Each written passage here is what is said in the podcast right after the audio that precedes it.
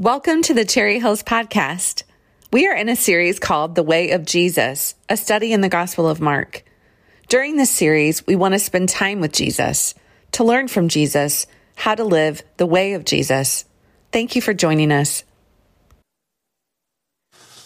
Well, good morning, everybody. We have a lot to cover this morning, so I'm going to get right into it. If you're new with us, we are in a series looking at the Gospel of Mark called The Way of Jesus, and I just want to remind you again why we're doing that. So if you're on your notes together with me this morning, I know you're still settling down. I'll try to slow down just a sec.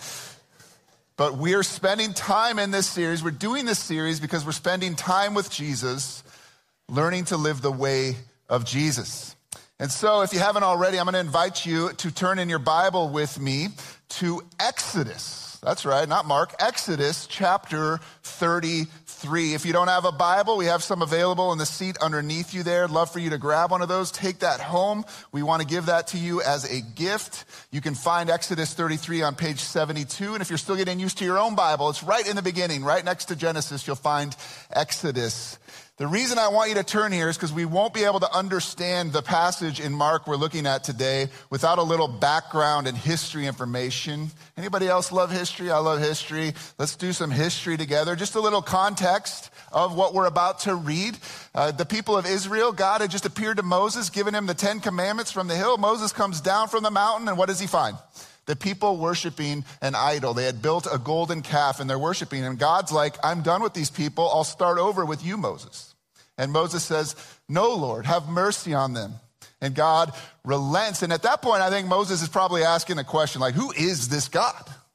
Like, who is this God? And so he asks the boldest question in the Bible, in my opinion. He asks God to show him his glory. And God agrees to this request. And that's where we pick it up in Exodus 33:19. You can see it on the screen if you don't have your Bible open. Here's what it says. And the Lord said, I will cause all my goodness to pass in front of you, and I will proclaim my name, the Lord, Yahweh, in your presence. I will have mercy on whom I will have mercy, and I will have compassion on whom I will have compassion. Now, I just want us to notice two things for where we're headed today there. The first thing is where it said that God will pass by Moses. I want you to remember that. And I also want you to remember that when we talk about names in the Bible, like God says, I will tell you my name, that's more than just a label. It is a huge deal in the Old Testament and New Testament because it's a part of your core identity. So we pick up the rest of this story starting in verse 20 through 23. But God said, you cannot see my face, for no one may see me and live. Then Yahweh said, there is a place near me where you may stand on a rock. When my glory, notice, passes by, I will put you in a cleft in the rock and cover you with my hand until I have passed by. Then I will remove my hand and you will see my back, but my face must not be seen. Now listen, those are some tricky verses here, right? When we think about God having a hand and a back, that's not really, God is spirit, that's what we know, and so that's not necessarily what the Hebrew is trying to communicate here. Literally, the word back can be translated as the place I just was. So I'm gonna pass by, and then you can look at the place that I just was, or that's the closest you can get to me, Moses. Now skip down, if you still got your Bible, to chapter 34, starting in verse 5. Then the Lord came down in the cloud and stood there with Moses and proclaimed his name, the Lord, I am, Yahweh. And he passed in front of Moses, third time we've seen that, proclaiming, Yahweh, Yahweh, I am the compassionate and gracious God, slow to anger, and on and on and on. He goes describing who he is. How many of you remember that those two verses from a year and a half ago when we did this series called Who Is This God, right? It is the most quoted passage in the entire Bible, and it is the heart of all Christian theology. In those verses, God reveals who he is. He reveals his name. And what he's like here, it's his self-disclosure saying, I'm Yahweh. I am who I am. I'm the creator God. I'm the sustaining God. I am pre-existent God. And that means I am compassionate and gracious and full of justice and love and mercy. But here's all I want you to know for today. Notice how God revealed himself. He passed by. He passed by. Not once, not twice, but three times he passed by Moses, meaning he revealed himself, or at least what he could reveal to Moses, and then he declares his name, I am. Now, one more quick background text, you okay? You guys with me still? Job, turn to Job, or Job, as some people like to call it.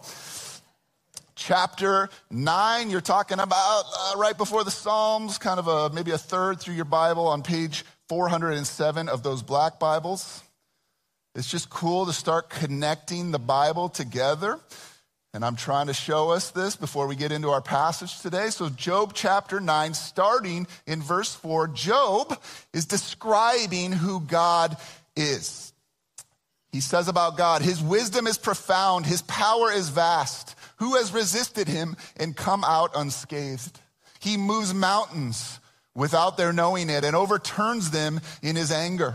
He shakes the earth from its place and makes its pillars terrible. He speaks to the sun, and it does not shine. We're headed into that season right now, aren't we?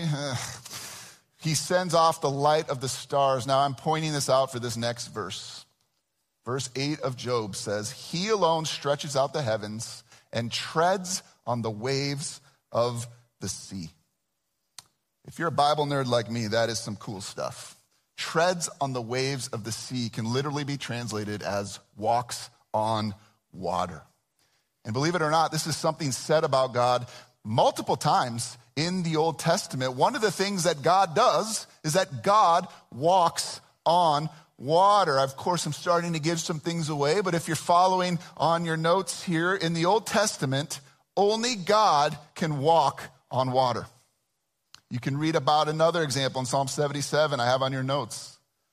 Now we're ready to turn to Mark chapter 6, starting in verse 45. And again, if you're using that black Bible, that's on page 818. And just a comment on where we are in Mark's gospel, we're really still in this section where the disciples ask this powerful question after Jesus calms the storm on the sea. They ask, who is this man?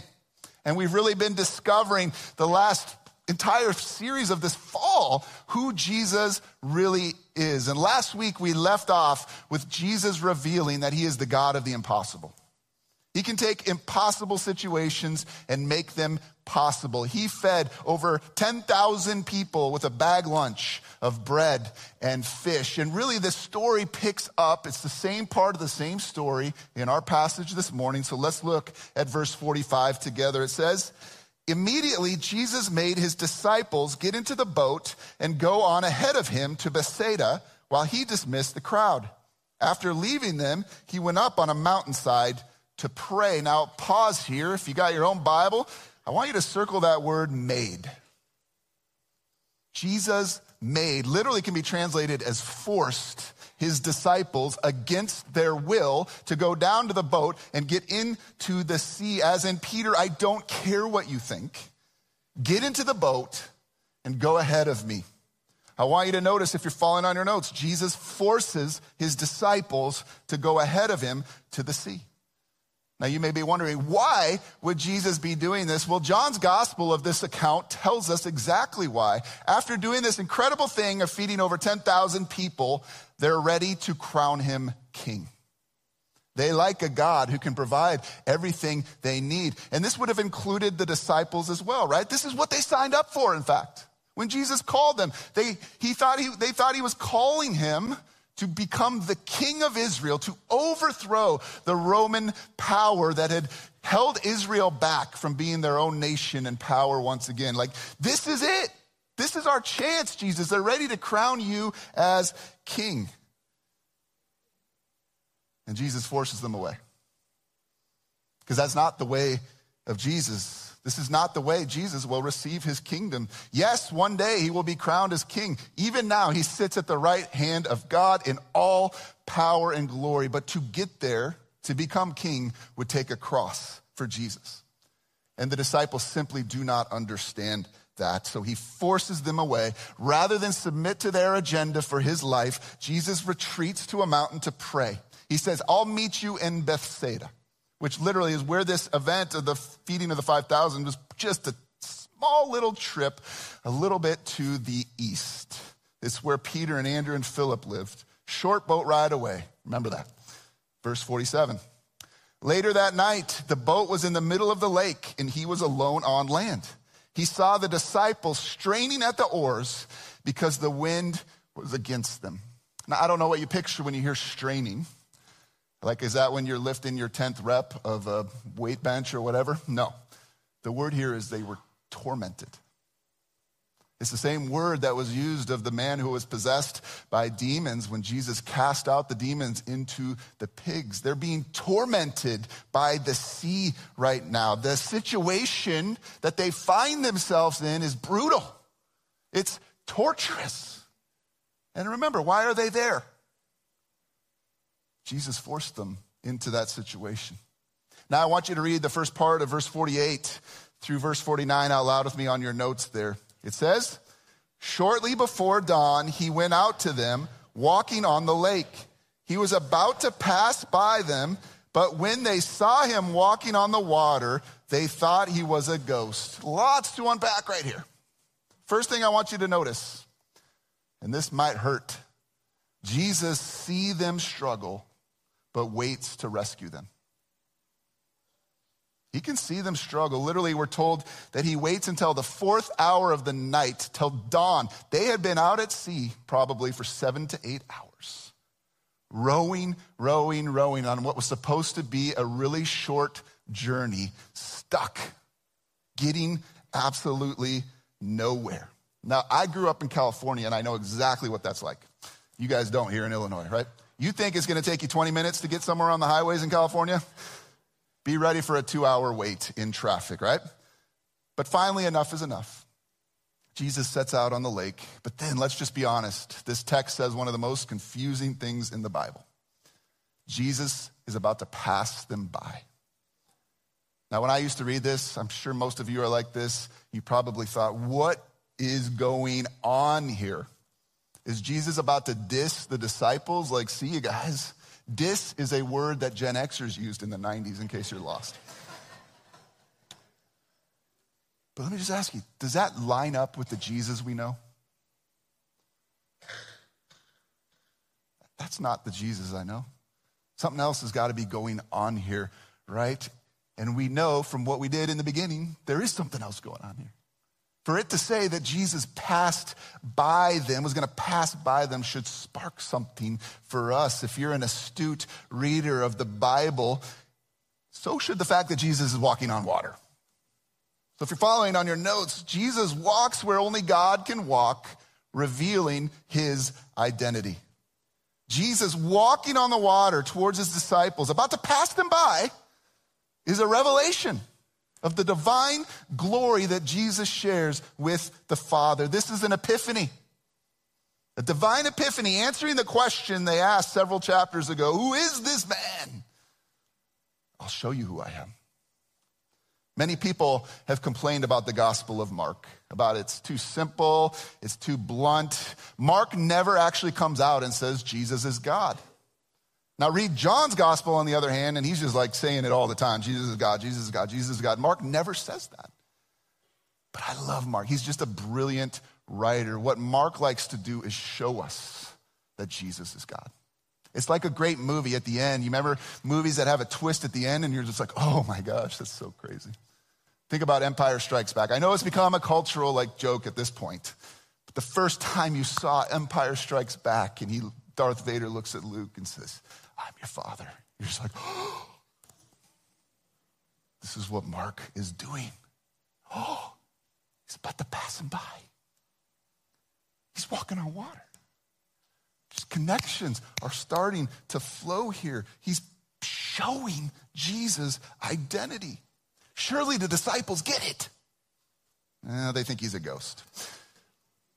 Now, the word for ghost is not what we think. It's not like a disembodied spirit of a human being who's died. It's the Greek word phantasma. You probably know where we get some words from that, right?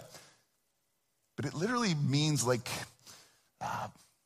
Hebrews is the only other time it's used, and it's the visual manifestation of God's supernatural presence. If you've ever read Exodus 19, for example, when God appears on Mount Sinai before the people, like there's all this fire and smoke and thunder, that's a phantasma.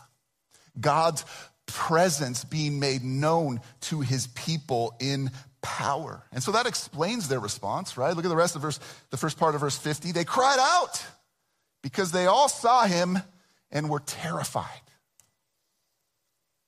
They had every good reason to be terrified. First of all, remember that in ancient Israel, the sea was considered to be the place of chaos and evil. And so listen, if you and I are sitting in that boat and we see this phantasma walking towards us, I'm probably thinking this is some sort of sea demon coming to get us. That's probably what they're thinking. They're scared to death. But now read the rest of verse 50 out loud with me there on your notes. Immediately he spoke to them and said, "Take courage, it is I, don't be afraid." That's the heart of this story, the heart of this text. And the key to understanding it is that middle phrase, "It is I." In Greek, it's the words ego ami, which are the exact same words that the Lord uses when he passes by Moses and reveals his name to him. It is I am Yahweh. And so there is no mistaking what Jesus is doing here, right? If you're following, Jesus declares his identity as the great I am. Jesus not only walks where God can only walk, he also bears God's name. So literally you can translate it as, be courageous. I am. Don't be afraid. Sadly, the disciples are still overwhelmed. They still don't get it, and they're not going to get it until the resurrection. Verse 51, then he climbed into the boat with them, and the wind died down. They were completely amazed. Remember, if you've been here, that word amazed doesn't always mean something positive. It could be the word astonished, like they're just, what is going on here? And we know that's the fact, for they had not understood about the loaves. Their hearts were hardened. Once again, as soon as Jesus steps into the boat, the sea becomes as calm as silk. And here's what's crazy. They don't get it. The feeding of the 5,000, 12 hours earlier probably, they still don't get it. They haven't learned what they're supposed to learn about Jesus yet, but notice it's not because they're stupid. It's not because they're dumb. It's not because they're uneducated. Why don't they get it? What does Mark say? Their hearts are hardened. That is the same phrase used for Pharaoh in Exodus. It's the same phrase that Jesus used about the Pharisees in chapter 2 of Mark when he healed that man on the Sabbath day. Now it's used of the disciples. What does it mean? It means if you're following, the disciples could not or would not believe what Jesus is revealing to them. I'll come back to that, but let's just finish the story. It finishes this way. When they had crossed over, they landed at Gennesaret and anchored there. Reminder, where are they supposed to be? Bethsaida. Where do they end up?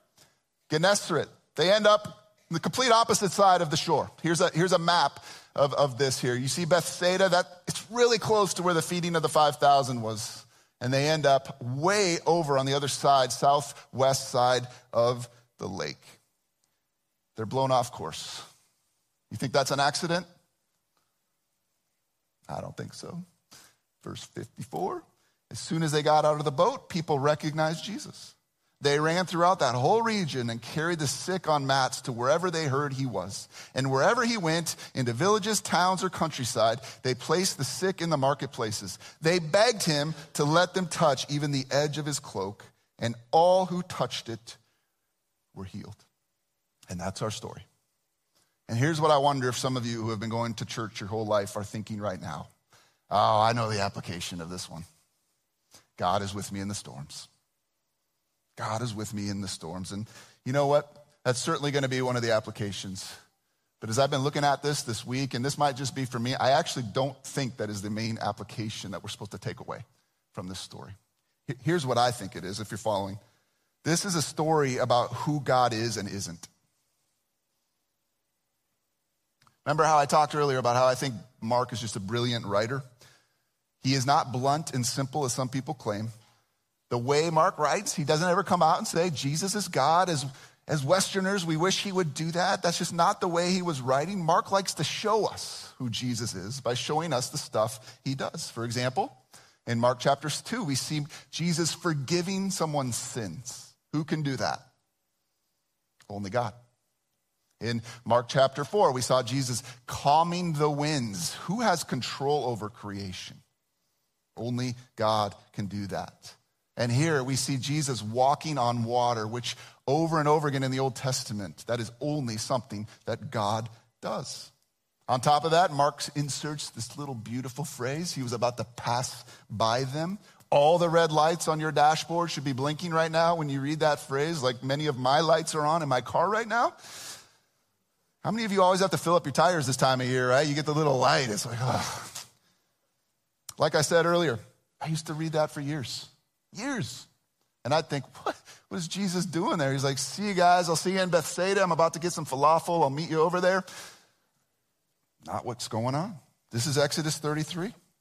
This is the glory of God being manifested in Jesus. On top of all that, if you still miss it, guys, it is I.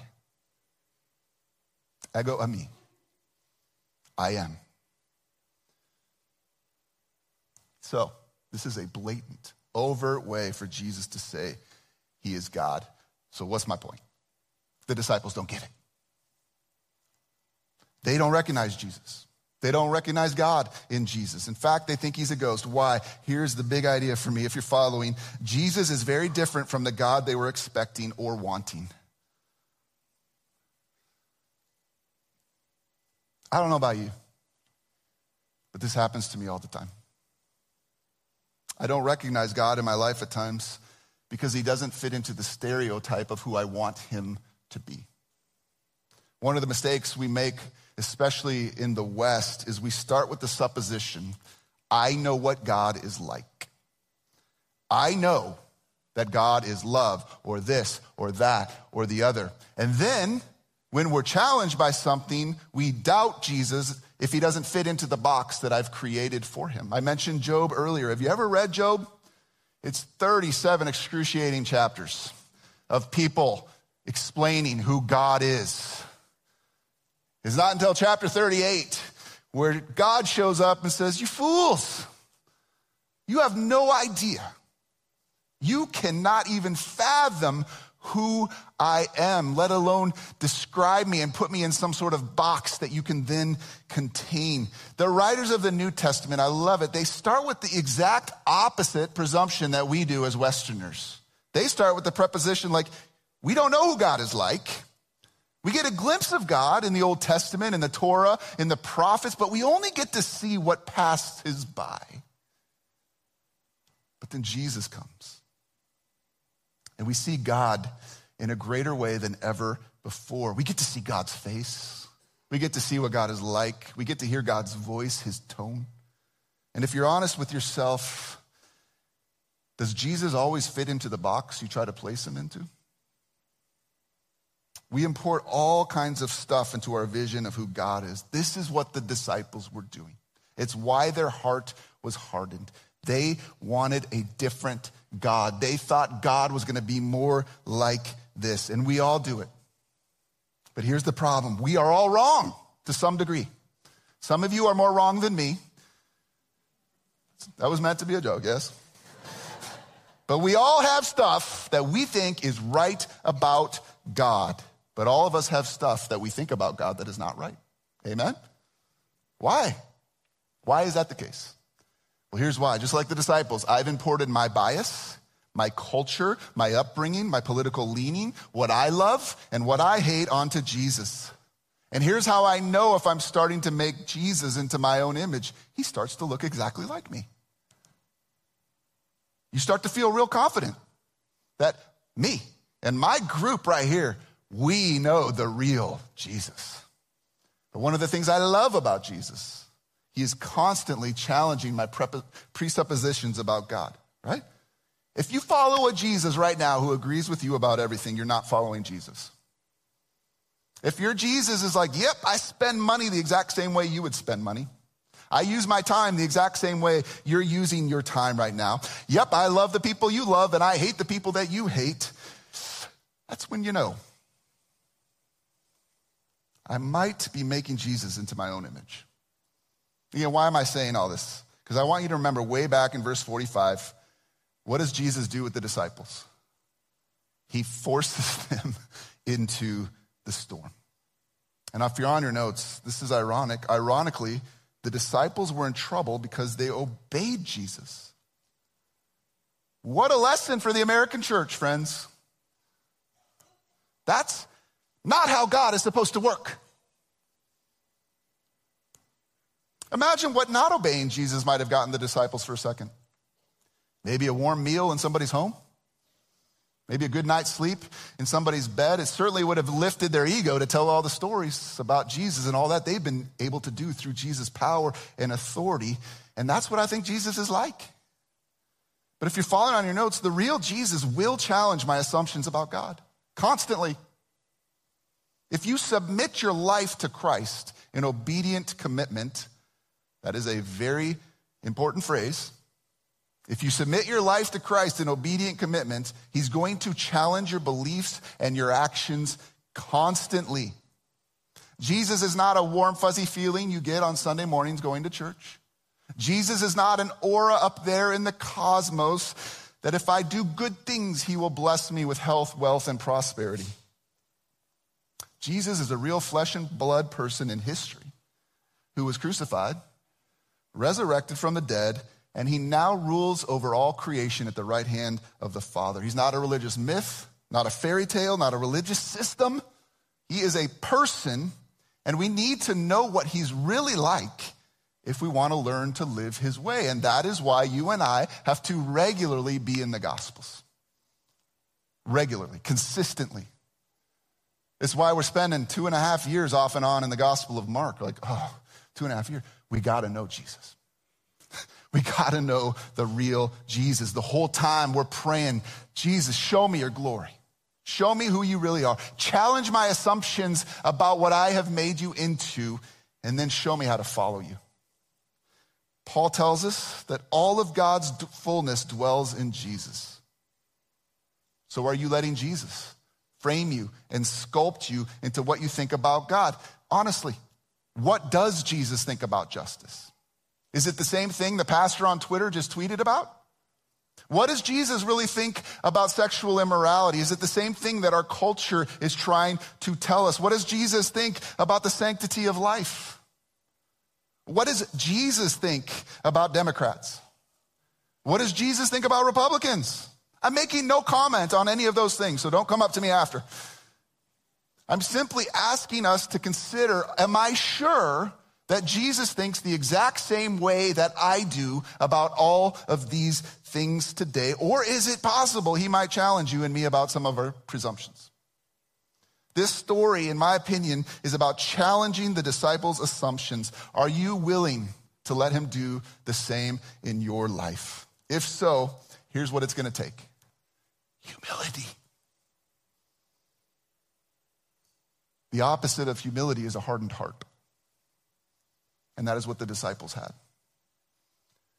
But if you're ready to let Jesus into your life, to challenge you, to change you, to reveal the real self, his real self to you, it's going to lay aside all of those things and say, maybe I actually don't know everything. Secondly, this is a story about us and how we face our storms. I'm not going to deny that. I am the disciples, so are you, right? Have you ever felt like them in the middle of the storm, in the middle of night, rowing and getting nowhere, ever? Anybody? Like you were forced or made to do something against your will? Maybe forced by God, maybe forced by your boss, maybe forced by your wife or your husband. That's a different sermon. Maybe forced by life circumstances. Have you ever felt that the wind is against you? It's been all year, it's been all decade, and you're just getting nowhere. You're rowing and rowing, and you're getting nowhere in life. Have you ever felt you're alone? You're alone on the sea, and Jesus, he's up there on the mountain enjoying some good R&R time. God is distant from you. You don't feel like God is with you in the job you hate, your marriage, or whatever. God is up on the mountain. He's cold. He's aloof. He's distant. He's far away. I've had 2 moments like that in my life. I've shared about them before, but one of them was in seminary. I literally had no feeling of God's presence in my life. That had never happened to me before. God was distant. Like the psalmist, I cried out regularly, "Where are you, Lord?"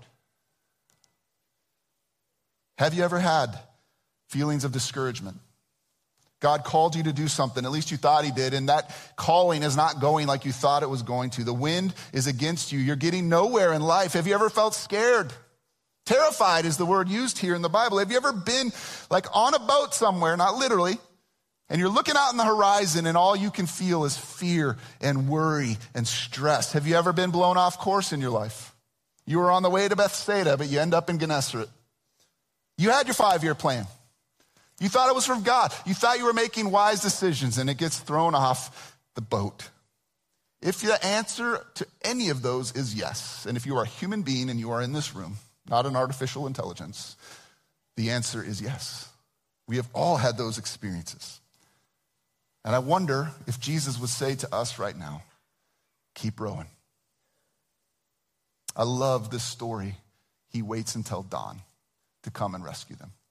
Just this morning, right? I got up early, spent some time in prayer. It's pitch black outside, but then you start looking out the window and dawn starts to creep up. The light has power over the darkness slowly but surely. And here's the idea, if you're on your notes, when we're in the storm, we need to keep rowing no matter how discouraged we are, because dawn is coming. Listen, when I'm in the storm, I want out. I'm to Jesus, get off the mountain and come get me ASAP. Come get me out of this mess. Instead, Jesus says, I'm gonna wait because I wanna teach you something. I wanna teach you something in these storms. And just looking at this text, Jesus teaches the disciples two important things that I hope he might teach us as well. If you're following, the first is that God often reveals his real self in the storm. I mean, let's just be honest here. Instead of forcing them into the sea, it would have been just as easy for Jesus to grab the disciples and go like, hey guys, there's a retreat center up here on the mountaintop. Come with me. Here's a French press. Here's a blanket. Here's a journal. I'm gonna reveal some things to you about myself. I like when Jesus reveals himself in those situations. Instead, Jesus says, yeah, go out to the sea. Because he knows that is the only way sometimes they will be able to see God, the real Jesus. How true is this? We see God in the crisis, in the diagnosis, in the operating room. We see God, maybe not the God we thought he was, but we see God in the painful and hard things of life. That's where we see God.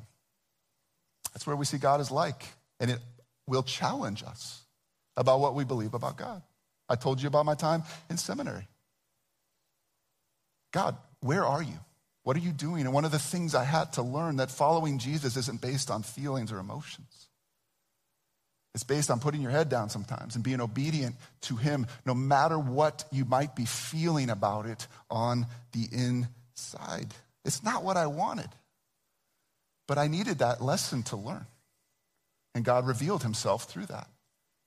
Something happens in storms that can't happen anywhere else. So if you're in a storm right now, can I just encourage you? Keep rowing. Keep your eyes open. Who knows when dawn might come?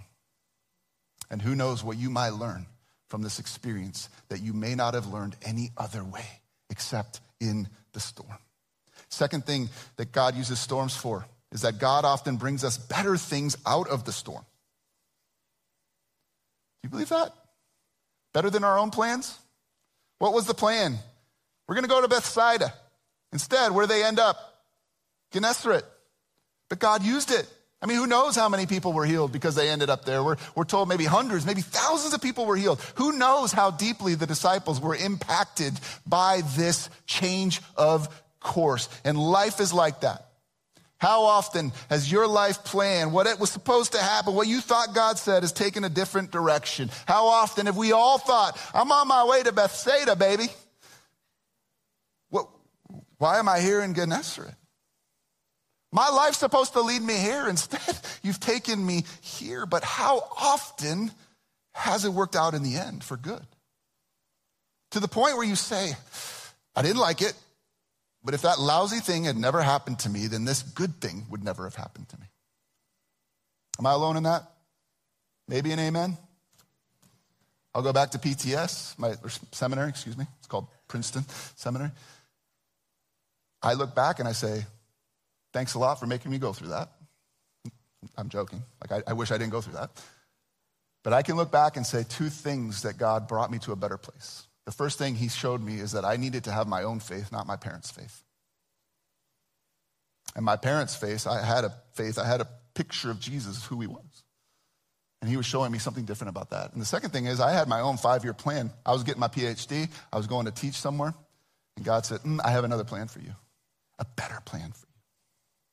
Now, to clarify, I'm not saying that means that the cancer, the hardship, the divorce, the car accident, any of that was God's plan or God's will, that God made those things happen. I know some people are going to disagree with me about this right now.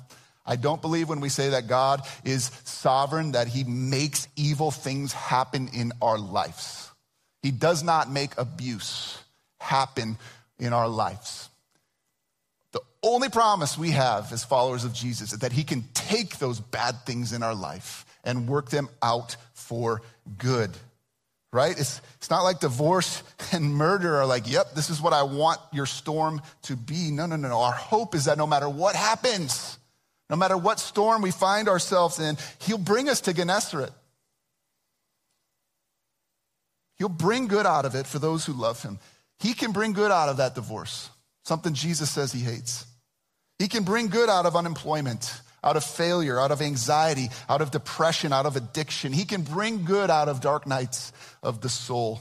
The problem is, the challenge is, you've got to let him in the boat at that time and let him be the captain of that boat. He may not always take you where you want to go, but he will always take you where you need to go. Take courage. It is I. Don't be afraid. That's how I want to close this morning. Take courage.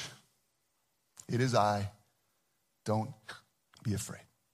That is the invitation Jesus says to all of you followers of his who are in the storm right now. If you're not a follower of Jesus, the first thing he says to you is, follow me. Then he says, take courage. I am. Don't be afraid. Take courage. Courage, what's courage? Courage is trusting Jesus as the source of your strength. It means leaning into the wind, diving in head first. And I will just say to you, courage is a lost art in our society today. Go to a park someday with kids, parents and kids. What do you hear the most at these parks? Be careful. Be careful. Be careful. I did the same thing, but what if sometimes as parents we said, go for it?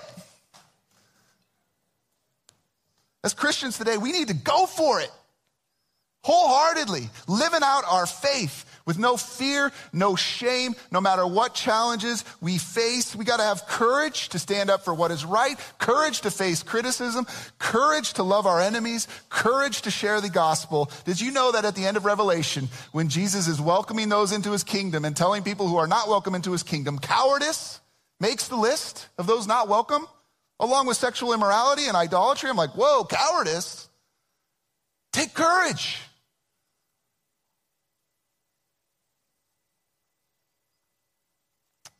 We know from the book of Acts, the disciples eventually learned courage. Did it keep them from storms? I mean, that's what we think. If I don't show courage, I'm going to be kept from the storm. No. Did it keep them from storms? They were all killed for their faith, for their courage. But I think if they were here today, they'd say to us, yeah, but he brought us to Gennesaret, and that was awesome. Don't be afraid. This is a command, by the way, the most often given command in the entire Bible. Don't be afraid. Don't be afraid. Don't be afraid. I read that and I go, yeah, but I can't help it. And there are some things where that's true, right? You can't help but being afraid. It's a feeling, an emotion. Like, I am deathly afraid of caves. In high school, we decided it would be a great idea to go spelunking for our senior trip. I got stuck. If you take me to a cave right now and you say, don't be afraid, I say, you can't tell me that. I'm deathly afraid. But let's be honest, there are some things where we can say, I'm not going to fear that. Because fear sometimes is a choice. It's a conscious decision we make.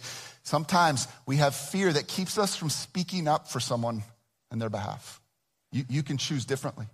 We have fear about sharing our faith with somebody else. We have fear about not being able to control all of our kids' decisions. We can speak differently, think differently about those things. What's the opposite of faith? Or what's the opposite of fear? I gave it away. Dang it. Let's try it. What's the opposite of fear? Wow, you guys are good. And Hebrews 11 verse 1 tells us what faith is. Faith is confidence in what we hope for and assurance about what we do not see. But here's the key. Like fear, faith is not just something that's going to happen to you. It's a muscle. It's a muscle that you've got to use. It's a personal decision you've got to make daily to take your eyes off the storm and to fix your eyes on Jesus, the author and perfecter of your faith. Finally, why? Because I am. It is I. And there's nobody like me. There's nobody who cares for me like I do. There's nobody who wants to take you to the Gennesaret like I do, even though you think this is where you're supposed to go. I wonder if the thing you're worried about right now that keeps you up at night, that you toss and turn about, I wonder if Jesus would say to you about that situation right here, right now, take courage. It is I. Don't be afraid. I have a purpose for you. I see you. I know the struggle you're going through. I know it's hard. But I promise you, Gennesaret is so much better. Following on your notes, let me ask you in the storm, if you're in the storm right now, will I take courage and choose faith in the great I am? He is, after all, the God who walks on water, and he's more than enough. He is more than enough. Thanks for joining us today. If you would like more information about our church, visit our website or find us on Facebook. Have a great day.